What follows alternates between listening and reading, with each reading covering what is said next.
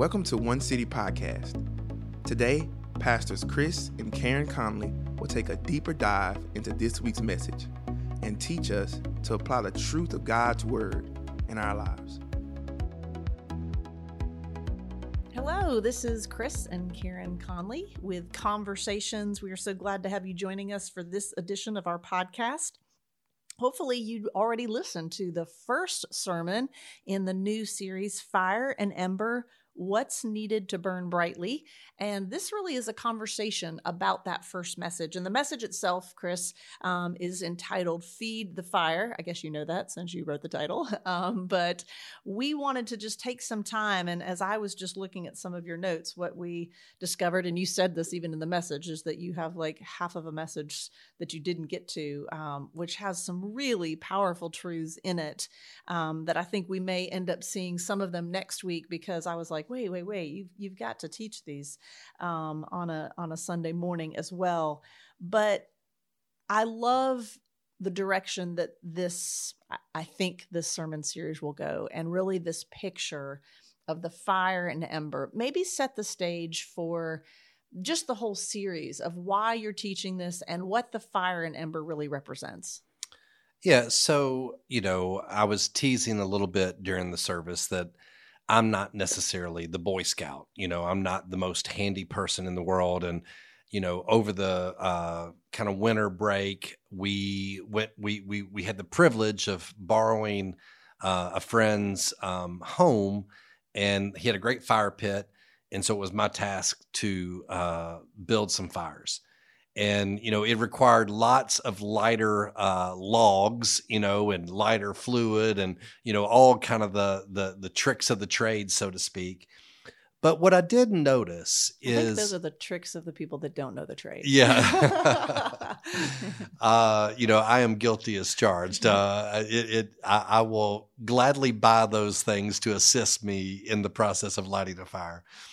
But I think what I really saw was once you got the fire lit, and it was able to kind of build upon itself and the fire would would go through these phases almost like a, a, childhood phase an adolescence phase into like okay this is a mature fire like this is a roaring fire. And and then you saw all these coals and embers at the bed that continually gave off the heat and kept the flames burning brightly, burning strongly. But then each night we would need to put the fire out. And I had to begin to separate the coals from one another in order to put the fire out. If you kept the coals together, you could literally pour water on the coals, but they would reignite over time. And yet, when you begin to separate them from one another, then the, the energy, the, the heat diffuses, and the fire would eventually go out. And it just made me realize that as believers, our best moments are always when we are running this race together, not alone. Uh, that we need one another to become uh, who God has designed us to be, in that we really can't have the Father without his family. And even the Father himself is never alone, he has the Trinity. And, and so it's just so essential for us to go back and really recapture the essence of what it means to do this life together and to recapture, you know, the way that Jesus lived his life, the way he built the friendships with the 12 disciples, and the way they did ministry, not just in the synagogue, but from house to house. Well, I um, was a firsthand witness to the fire that you were talking about. And um, I guess as teachers, we are always watching things in life to learn and see analogies. And that is honestly, you were so proud of that fire. he was so proud of that fire, if I could only tell you. And we gave him no small amount of grief for how happy he was that he had built the fire. But it is, it's that perfect picture um, of, of the, the embers together are powerful and separated they do die out. And so we've we've come through a year worth of covid and in and of itself we can see that imagery of the embers being separated and isolated and just the impact that that has had on many people. But long before covid um, I think we have been in a culture that is very isolating and almost everything working against us spending time together as believers. And so that that picture and that need i think really resonated with people. Um, and and it's a, a topic that I, I look forward to us unfolding. Yeah and one of the things i would like to say as you listen to this podcast the church is only six months old. So in many regards we're just building fires along the way and we have built the fire of the worship service. We've built the fire of Tremble, a house of united prayer. You know, we've built the fire of One City Kids. But we're in the process of having to build these other fires. And we're going to build the fire of, like we'll talk about in this podcast, the big four of worship, friendship, leadership, and stewardship. But we really need to lean into friendship, where we're going to really talk about the importance of dinner groups and alpha groups and just having a meal together on a regular basis. But I want to encourage people to go back if you've not listened to all the podcast, especially in the early season of the life of this church. Go back and listen to the new wine series because that's a part of the fire that we're building. Go back and, and capture the Redefining Greatness series. And then from here, where we're going this summer, after we do Fire and Ember, and we really lean into the importance of being together, the importance of running this race together, the importance of hospitality, um, then what we're going to really talk about is we're going to talk about the Sabbath. You know, how can we build rhythms of rest in a culture of urgency, in a culture of busyness? Then we're going to talk about this summer, our priority time. How do we have that devotional time? Because as we do all of this, those are these fires that we're burning, that we're building on an internal basis, on an individual basis.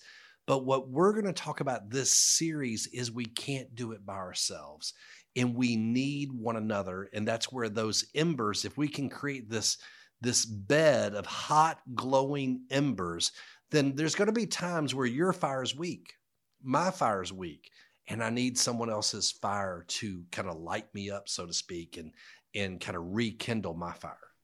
Well, it's interesting as you talk about the big four, and that's anybody that's a part of one city, you're going to hear about the big four the worship, the friendship, the leadership, the stewardship, because we just believe that if you are actively engaged in those four areas, there's a high likelihood that you are flourishing and that you are in a healthy place.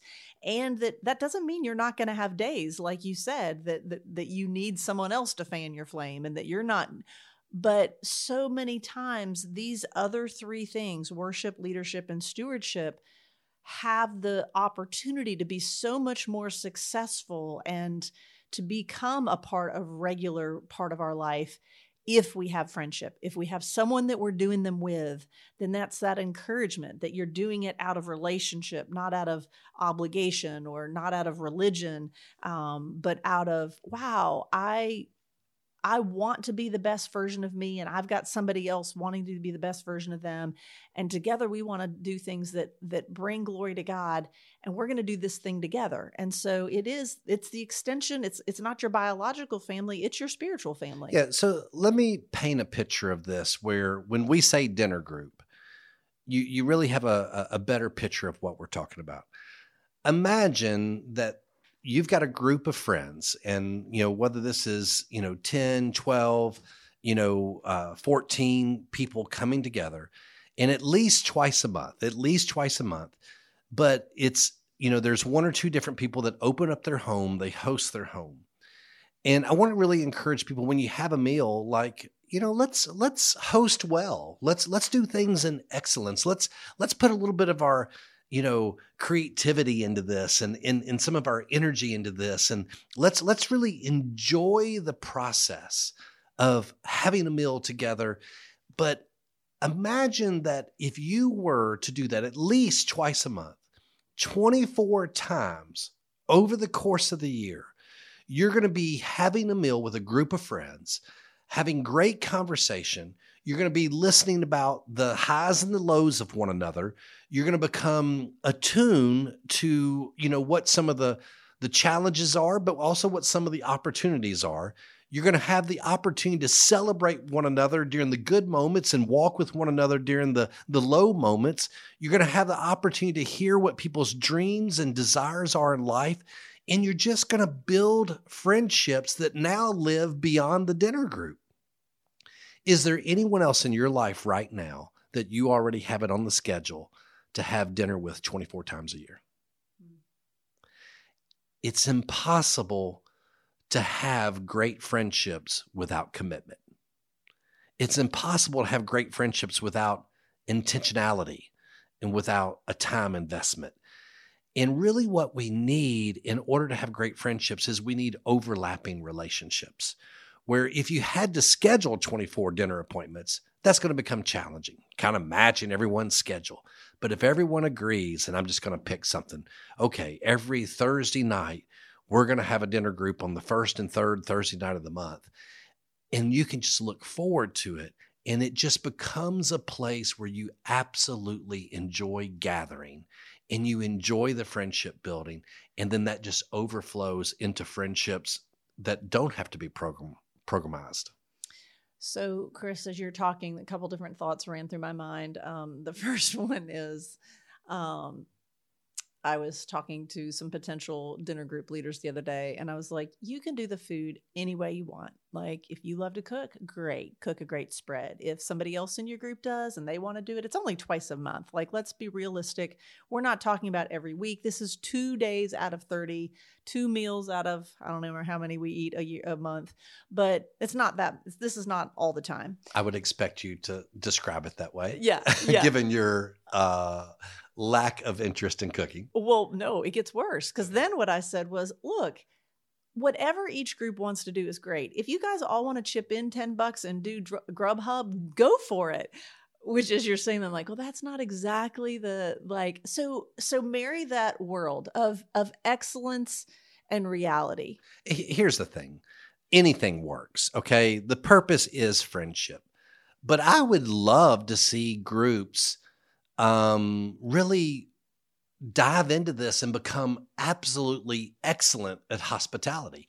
I mm-hmm. mean, wouldn't it be fun to pick a different theme each month and go, okay, this month is going to be Mexican themed, and this month's going to be Italian, and this month's going to be seafood or whatever it is.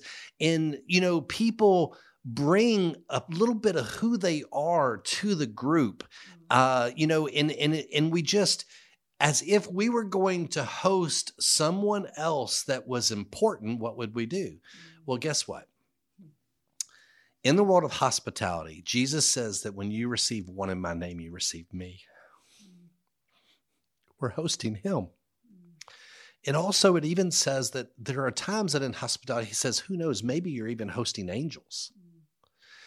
I'm feeling really bad over here. like you're crying about hosting Jesus, and I'm like, go for Grubhub.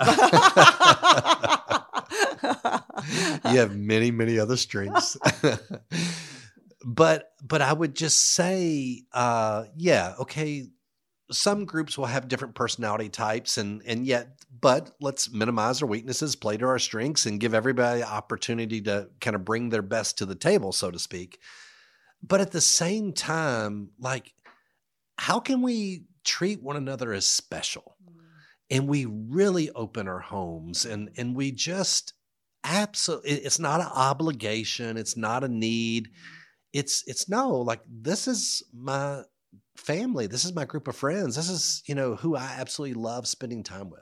Mm, I love it. I love it. That's beautiful, and I think you're right. And that and that is the beauty. Even as we're in the process right now of identifying hosts and group leaders, is we all have different strengths and we all have different gifts. And so there will be people in your group that even if that's not your thing, we all want to feel special and we all want to make others feel special. And so it'll be it'll be beautiful to see different people with different strengths step forward and say no i would love to do this part or let's share this share this and do it together and even make it fun as we do that so i love that chris as you're talking about this, um, you know, I hear the person that's just like, I'm busy and I've got kids with sports or I've I got a, a really demanding job and you know, I don't know. Like, speak to the investment and why why we would say this would be something to prioritize in your in your day in your week Yeah, first and foremost, I validate all that.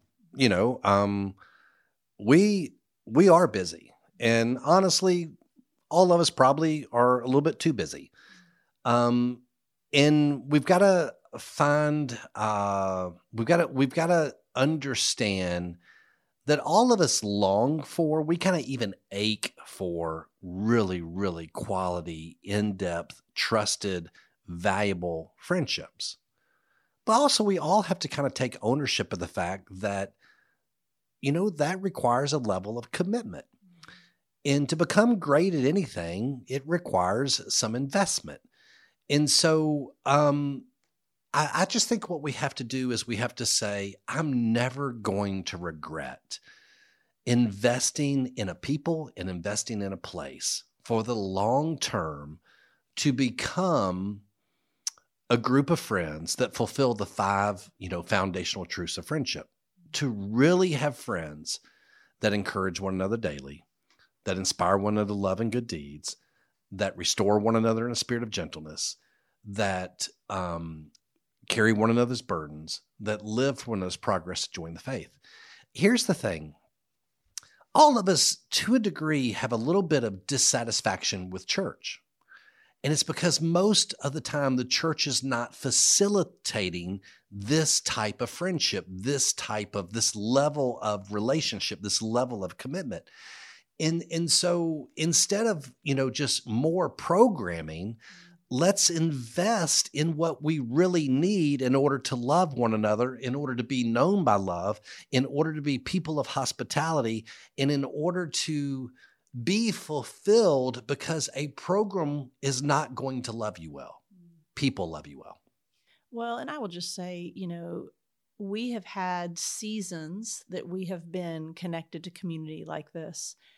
And and they're some of our richest memories. And we truly saw the body of Christ working within that small group. And and we also know that, you know, groups are messy, people are messy. It's not always going to be perfect. Um, we're going to have to learn to love people that maybe see the world a little differently than we do. But that's what being the body is about that's it's the same thing in your family you you know you have to learn to to understand that different personalities and different things but even in the groups that we've had we've seen you know, people that would have never crossed paths with one another. But over time, just spending time each week with that group, you do you become invested you begin to see their strengths you begin to love them when they the facade comes down and there's vulnerability and you see the true the you know the true beauty behind someone not just what they present on the first you know the first date kind of thing and it, really is something that i just i can't wait to see happen in the life of one city and something that that we have just been committed to making a more primary focus in this ministry than we've ever had before. Yeah, so let's be realistic about groups. Um, you know, because we all are imperfect people, we all have our strengths and weaknesses. We don't like everybody equally. Uh, in a group, you know, if you're going to have, you know, 12 people, let's just call it 12 um, there's going to be you know two three couples that you really really like. There's going to be two or three couples that you're like okay cool you know like. There might be someone that your personality just doesn't mesh with. But if you can just see the best believe the best commit to one another then honestly through the process of all of us growing in christ and all of us becoming more like christ we're all going to become more likable not less likable and so it's just important that we we because of the whole FOMO thing, fear of missing out. Um, a lot of people are reluctant to make a commitment because, like, well, you know, could I find a better group? Could I find a better friend? Could I, you know, find a better church? Could I find a better program or whatever? And what I would just say is, okay, in the midst of uh, all of us being imperfect, let's let's commit to just becoming who God wants us to become. And then as iron sharpens iron, we're going to become more and more who Christ is. And as we become more and more who Christ is, we're going to become more and more likable, more and more lovable. And then naturally, some people you'll have a better friendship with other, and that's okay. Mm, I love it.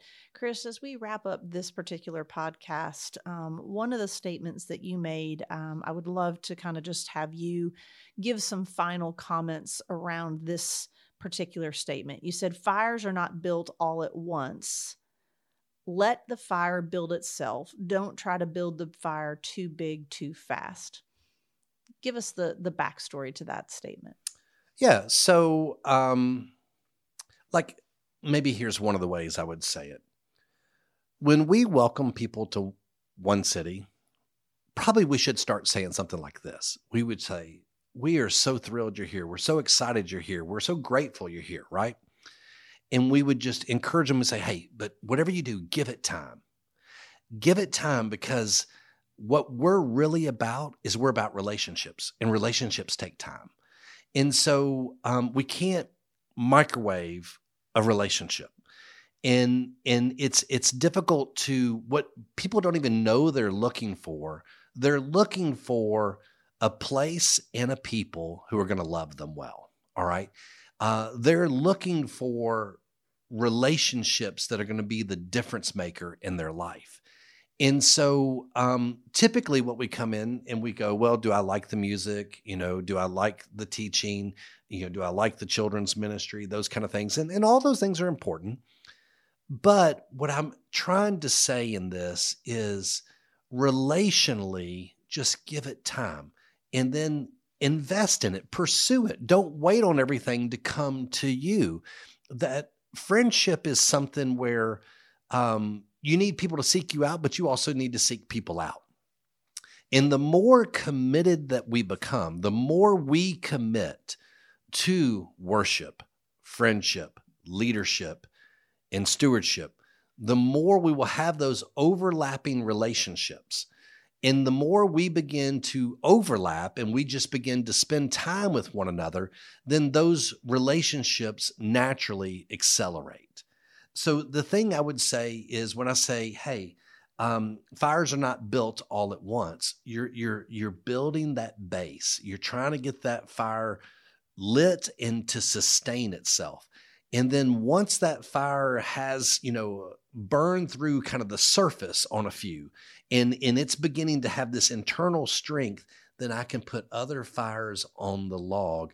And all the logs actually need one another to burn well. Hmm. Well, I hope this has been an encouragement to you. I hope that whether you are a part of one city and you're going to jump into a dinner group or you live all the way across the country, that you would apply these truths that we need one another. There is no such thing as solo Christianity. And it takes time, it takes investment. It means prioritizing other people and being less selfish with your time.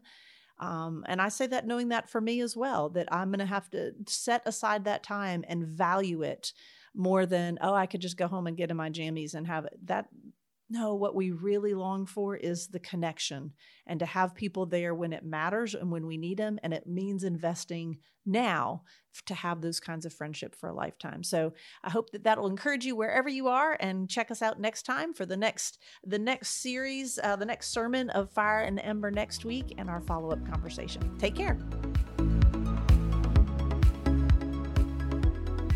Thank you for joining us today. If you enjoyed today's message, share it with a friend, and be sure to subscribe to this channel so you don't miss a single episode. Join our movement and help us to prove that love works. You can give towards our mission at onecitymemphis.org.